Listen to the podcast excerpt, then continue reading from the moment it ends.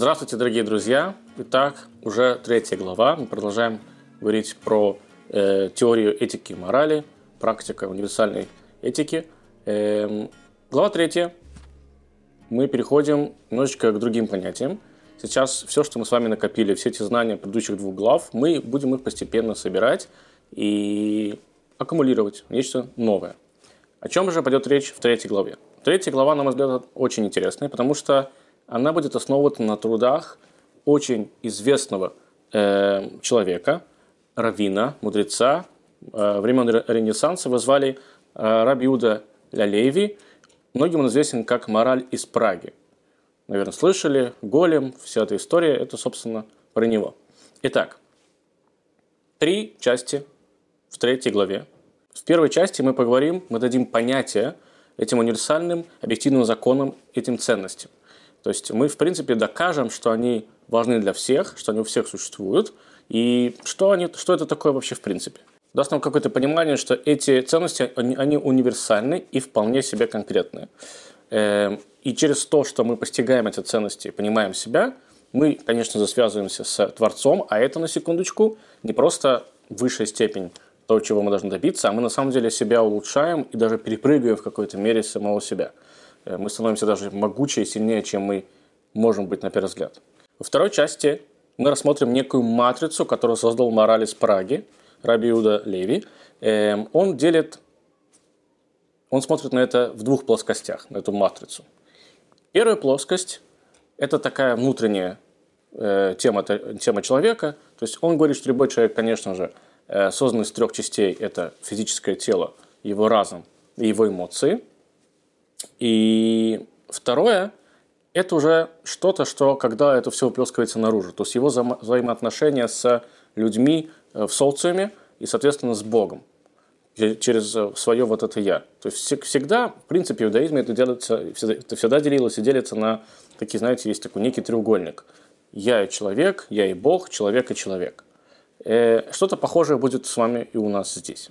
После того, как мы сформируем эту матрицу, мы увидим, что появляется шесть полей, благодаря которым мы сможем сделать так, что у нас появится седьмое поле. Что это за седьмое поле? Это поле, которое поможет нам понимать себя и осуществлять самоконтроль. По-моему, величайшая вещь.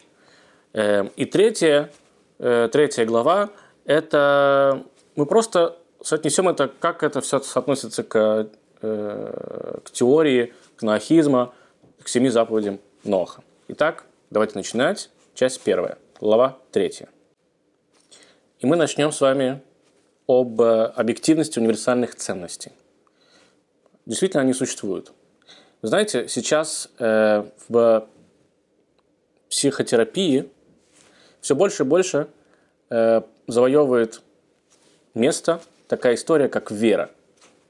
Вера в кого? Вера в Бога. Знаете, очень интересно. У меня в семье есть несколько врачей, и вот они, например, называют э, пациентов называют больными. Я говорю, подождите, почему вы называете их больными? Называйте их э, пациентами. Как-то мне не очень приятно, когда меня кто-то там за глаза называет больной. Хотя, может быть, меня всего лишь ОРВИ. Но история здесь такая, что практически любой врач вам скажет, что всегда существует такая история, что, наверное, Бог есть. Потому что иногда происходит такое выздоровление, резкое вдруг у человека, что сами врачи не, не могут объяснить, от чего это вообще зависит. Понятно, что есть иммунитеты разные, там, да, понятно, вся эта история, но как бы хирургов очень часто я слышал, что здесь Бог вмешался. Как бы мы сделали все, что угодно, зашили и пересадили органы, а потом вдруг этот человек выздоровел, хотя по идее, или он вообще там должен был быть инвалидом, а у него ничего не осталось. Заметная вещь на сегодняшний день практически доказана, что религиозный, верующий человек, неважно какая религия, неважно в кого он верит, верующий человек, он выздоравливает быстрее. Почему? Видимо, у него есть какая-то надежда, что ли, наверное. То есть ты как бы веришь, что кто-то тебе помимо врачей еще может помочь, и ты столько веришь в это, что у тебя появляются благоприятные эмоции, которые позволяют тебе, наверное, выздороветь. Видимо, так. Я, как верующий человек, говорю, что просто Бог, наверное, помогает, да? Но люди, которые не верят, они должны как-то это объяснить. Это факт. Верующие люди выздоравливают быстрее. Терапевты это принимают и понимают. Теперь эти терапевты задают себе вопрос. Если такая история происходит, значит, по идее, я как врач, заинтересованное лицо, которое хочет, чтобы пациент быстрее выздоровел, должен тоже быть верующим человеком, чтобы включиться в его на одну волну и понимать, как его ну, быстрее поправить, помимо там, антибиотиков и уколов. Ведь есть же какой-то там, да, когда, знаете, врачи просто подбадривают человека, и уже это идет как бы да, на выздоровление. По идее, так и должно быть. Значит, любой врач, любой терапевт, в частности, должен быть верующим человеком. От этого уйти они не могут. Но как в тот момент, как только мы начнем быть такими людьми, у нас появится много-много вопросов. Каких? Может быть, а вот то, что действительно я сейчас верю в то, что человек выздоровеет быстрее. То, что, не знаю, ему нужна эмоциональная какая-то поддержка. А человек религиозный, верит в Бога. Может быть, это просто сумасшествие какое-то? Просто больной человек. То есть он выздоравливает, но он больной, потому что он верит в какого-то Бога, которого он в жизни никогда не видел и не слышал, может быть. Я ему даю действительно реальные лекарства, прописываю таблетки, вещи, которые проверены, перепроверены, а ты мне говоришь какую-то веру, там Бог поможет. Где вот эта вот грань между верой в лучшее и сумасшествием? И врачи тогда бы задались этим вопросом, поверьте мне, потому что любой нормальный человек задается этим вопросом всегда. Давайте попробуем разобраться. Но чтобы немножечко от этого уйти, чтобы немножко ответить на этот вопрос, мы должны понимать, что есть некое общее какие-то, да, э, универсальные ценности, которые есть и у пациента, и у врача. Ну, то есть, если мы опять поговорим вот об этой надежде на выздоровление, то есть врач с своей стороны, который выписывает лекарства, есть пациент, который эти лекарства принимает. Есть врач, который с своей стороны надеется на то, что пациенту это поможет. Может даже и не помочь, не дай бог. И есть пациент, который тоже надеется, что ему тоже это поможет.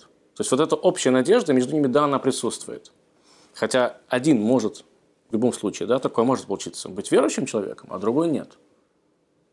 Но надежда у них есть. Эта общая ценность у них, да, присутствует, она существует. Почему мы говорим, что нужно найти именно вот эти вот общие универсальные ценности? Потому что ценности у всех разные. Бывают ценности у террориста, которые мы не разделяем. А для него это вполне себе оправданная, оправданная, но очень нужная вещь. Поэтому ценности должны быть универсальны всегда, и тогда мы сможем хоть как-то над ними работать и обсудить. В религии давным-давным-давно, в частности в Торе, есть одно общее правило, что, что такое правильный, хороший человек, к чему человек должен стремиться.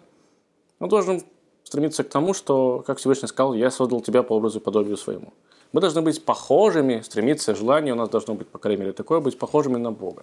Понятно, что не может быть сто процентов. Мы не боги, и не надо, поверьте мне. У меня такое ощущение, что Бог – это не очень такая веселая работа, судя по тому, что происходит в мире. Но стараться быть чем-то большим, чем человек, в хорошем смысле слова, наверное, все-таки это наша цель. Мы уже говорили в первой главе, что есть божественные качества, как любовь, строгость, милосердие.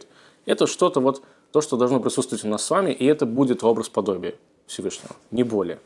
Пытаться творить чудеса не стоит. Не у всех это получается, и не всем это нужно. А теперь давайте попробуем дать характеристику вот этих универсальных ценностей по отношению к Богу. Вот это вот, что такое быть похожим на Бога. Э-э- на самом деле все в принципе просто. Есть общее правило.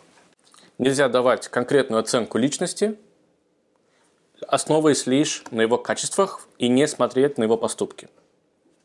Что я имею в виду? Небольшая загадка. Сейчас я вам зачитаю энное количество предложений. Это энная характеристика. Попробуйте догадаться. Те, кто знает, конечно, сразу поймут, о чем идет речь. А те, кто не знает, попробуйте догадаться, что за профессия у этого человека. Итак, известнейшее высказывание Ребе Зуши из Анниполя. Он говорит так. Он работает тихо, чтобы никто не знал об этом. Дальше. Готов подвергать себе опасности. Далее. Для него важна каждая мелочь и деталь. Далее. Работает очень сосредоточенно. Обладает большим рвением. Уверен и оптимистичен. И последнее. Если он не преуспел в первый раз, он будет пытаться снова и снова. Итак, секунду на размышление, о какой профессии идет речь. Итак, ответ, дорогие друзья, это вор. Так, Ребе Зуша из Анниполя говорил про вора. Еще раз для вашего э, понимания. Он работает тихо, чтобы никто не знал об этом. Готов подвергать себя опасности. Для него важна каждая мелочь и деталь, потому что иначе же все провалится. Работает очень сосредоточенно. обладает большим рвением, уверен и оптимистичен. И самое главное, если он не преуспел в первый раз, он будет пытаться снова и снова. Не своровал один раз, не получилось, окно не открылось, он придет еще раз и еще раз. Ребе Зуша из Анниполя когда-то привел этот пример. Казалось бы, подходит под любого хорошего человека, пожарник, полицейский, я не знаю, там человек, который э, детей спасает, все что угодно. Но нет, мы говорим про вора, мы говорим про человека, который делает плохие отрицательные вещи. Еще есть такая поговорка, говорят, что вор очень богобоязненный, потому что как, он когда идет, знаете, на, на дело, он просит Бога, что у него все получилось. Хотя как бы это очень, да, очень какая-то странная история. Так вот, и это объясняет ту фразу, которую я сказал. Вы не можете делать характеристику, дать характеристику человека, не зная, основываясь лишь только на его, на его качествах, то, что, на том, что он умеет, или что он, как он говорит, как он поет, все что угодно. Вы не знаете, что он с этим сделает дальше. Только после того, как вы узнаете, какие действия он предпринимает с этими качествами, вот тогда вы сможете дать ему конкретную оценку, как с нашим вором. Кстати, Ребе Зуша из Анниполя потом, основываясь на этих правилах, которые он себе выписал, он так пытался быть очень правильным, хорошим э, евреем, верующим и хасидом. Это отдельная история. Итак, э, все может быть абсолютно разным. Отвага, как мы сказали, может быть и глупой. Любовь может быть иногда настолько сильной и абсолютно бесконтрольной, да, что можно там ради из любви, войны можно начать, все что угодно может быть. Снова здесь очень простая. Что вы будете делать с этими качествами? И теперь, когда человек фокусируется на этих ценностях, понимает, что есть у него некие таланты, некие способности, и он хочет их использовать не в какое-то там, не знаю, глупое русло, да, а в, на благие цели, в тот момент, когда он начинает связываться со Всевышним, вот тут иногда появляется у нашего социума вокруг нас небольшой конфликт. Вот, потому что для многих религиозный человек, верующий человек, он человек в рамках. Абсолютно. Туда не пойдешь, здесь не пойдешь. Если взять иудаизм, это вообще там кошмар, да, кажется, на первый взгляд. Это есть можно, это есть нельзя. Такой-то день ты можешь туда поехать, такой-то день ты не можешь туда поехать. Любая наша вообще, чтобы вы понимали, поездка, она всегда рассчитывается, успели мы, мы на субботу, не встрянем мы где-то там на шаббат. Кажется, что постоянно мы строим вокруг себя какие-то ограничения. Но это не так. Конечно, есть ограничения, конечно, есть какие-то некие правила. Я всегда говорю, люблю говорить своим друзьям, что, знаете, если вы устраиваетесь в какую-то очень хорошую, престижную фирму на работу, то там тоже есть некий дресс-код, есть некие правила. И нравится вам или не нравится, вы должны их соблюдать, чтобы потом получить за это хорошее вознаграждение. Я сейчас не говорю про то, что я работаю э, верующим человеком, да, на Бога, чтобы получить ему вознаграждение. Хотя и это, конечно, тоже. Но это не настолько тяжелая вещь, потому что, в конце концов, я понимаю, почему я это делаю. Я понимаю, что есть некая в этом логика, даже для меня понятная. Э, и, в конце концов, любой человек, который думает, что он свободен, это не совсем так. Мы все всегда находимся в неких рамках. В рамках моды, в рамках там, того, сколько стоит проезд, в рамках того, что, ну, сможем ли мы заплатить за ипотеку. То есть, если ты не верующий человек, и ты можешь есть все, что угодно, а ипотека у нас с тобой одинаковая, дорогой мой друг. Ты думаешь про ипотеку, я думаю про ипотеку. Только мне еще надо подумать, что мне можно покушать, а что нет. А когда у тебя, не дай бог, будет болеть желудок, то ты тоже будешь думать, что тебе можно покушать, а что тебе нельзя покушать, а то у тебя тоже будет свой кошрут. Это, конечно, я шучу, дай бог, чтобы все были здоровы и счастливы, чтобы никого ничего не болело, но в любом случае свободных людей абсолютных нет. Либо человек очень зависит от денег, либо от того, что он боится потерять власть. Мы всегда все от чего-то зависим. Так теперь вопрос. Может быть, стоит быть зависимым от Бога, который как бы может все? Или там от своего внутреннего «я», которое мало чего может. Другими словами, все наше окружение говорит, что нужно быть свободным от. Мы говорим, что нужно быть свободным для. В тот момент, когда ты соединяешься с волей Бога, ты становишься по-настоящему свободным. Потому что Он большой босс. Это Он придумал все эти законы, которые вокруг тебя крутятся. И достоинство, и кайф в этом в том, что потом ты начинаешь просто понимать, что ты что-то большее, чем ты думал сам о себе. Это дает тебе некие силы. Я вам скажу на своем примере. Я выгляжу, наверное, очень таким смелым человеком, который что-то там записывает уроки и говорит там на камеру и то, и все. Люди смотрят, кому-то нравится, кому-то не нравится. Я принимаю все. Больше пятнадцати, наверное, лет назад, хорошо, восемнадцати-девятнадцати лет назад я активно занимался музыкой, и я выходил на сцену. Для меня не было ничего страшнее, чтобы что-то сказать на людях. Я мог сыграть, я мог, я не знаю, там, поулыбаться, пофотографироваться, но говорить на камеру или в толпу, для меня это казалось просто, ну, это жутко, и меня трясло в этот момент. Сегодня меня тоже трясет, я просто понимаю, что я могу это сделать. Я продумываю свою речь, выхожу и говорю с людьми. Что изменилось? Меня заставил мой образ жизни это делать. Я стал верующим религиозным человеком, и мой образ жизни стал таким, что мне приходится говорить на, на толпу, мне приходится говорить какие-то слова Торы за столом, в конце, в конце концов, да, себя дома там, или в гостях. То есть приходится открывать рот, приходится делать то, что раньше мне казалось просто невозможным. И когда я понял, что я могу это сделать, ну, я действительно в какой-то мере стал более верить в себя, что ли. А это отчасти все-таки божественная история. Как ни крути. Поэтому Богу спасибо. В этом плане тоже. Теперь вернемся к нашим терапевтам. Терапевту очень важно понимать, где находится у выздоравливающего человека его вот это вот «я». Находится ли это «я» в мозгах? Не факт. Болят у него легкие, да, или горло, наверное, да? А может быть, это находится, вот это внутреннее «я» находится в теле. Ну, что такое «я» в теле? «Я» — это только картинка, моя одежда, моя походка, то, как я говорю. Где же на самом деле вот это «я»? Оно внутри, оно намного-намного более глубокое. Где-то там, где никто не знает. Это некая такая, знаете, как пишет автор, что самосознание находится в цитадели над подкупленными эмоциями и придаточной рационализацией интеллекта.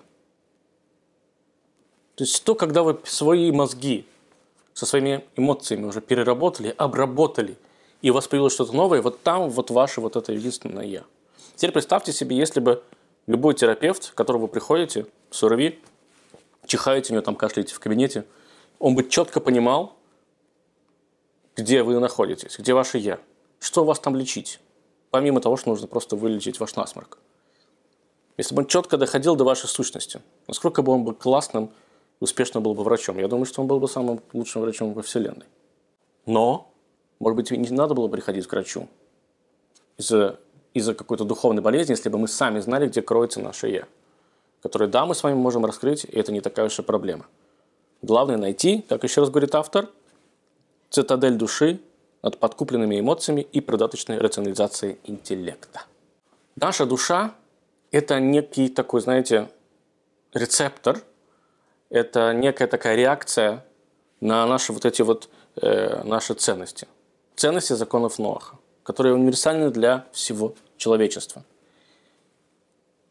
И при этом это все можно, конечно, разделить. Мы разделяем это на то, что связано с телесным существованием, то, что связано с эмоциональной сферой, умственной сферой, то, что связано с нашими э, взаимоотношениями с другими людьми. Эти ценности универсальны и настолько потрясающе правильны и просты, с другой стороны, что только стоит их откопать и в, закопать в себя внутрь, то сразу все получится. Моралис Праги все выписал, придумал эту матрицу, все готов нам рассказать. И об этом мы поговорим в следующий раз, во второй части третьей главы.